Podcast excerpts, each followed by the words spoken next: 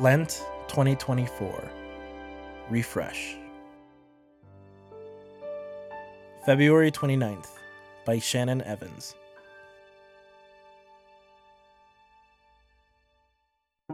I spend a lot of time thinking about trees. I suppose it happens when you move outside the city limits. The prairie and woods are a feast of spiritual insights, plus the landscape changes with the seasons, offering fresh meditations with each iteration. Today's readings promise us that a person who trusts in God is like a tree planted beside water, staying green in times of heat and drought. Such leaves never fade, we are assured. There are times when these readings can bolster our spirits and renew our energy for the work at hand. But there are times when we're doing our best to trust in God and yet still feel dry and depleted. In those times, we might read these verses and feel discouraged, even ashamed of our brittle leaves. But we shouldn't. Because with all due respect to the writers of these passages, this isn't how nature works. Foliage doesn't stay perpetually green and lush year-round.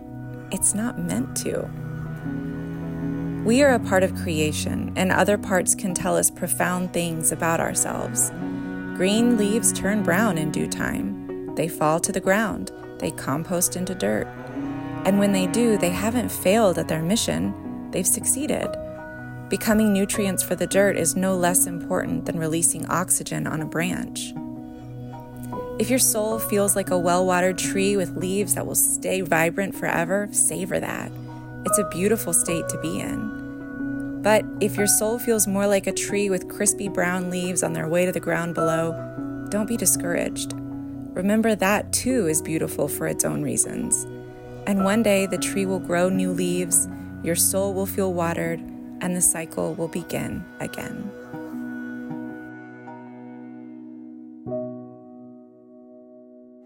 We're Catholic Theological Union, a graduate school of theology and ministry in Chicago, committed to Christ's good news of justice, love, and peace.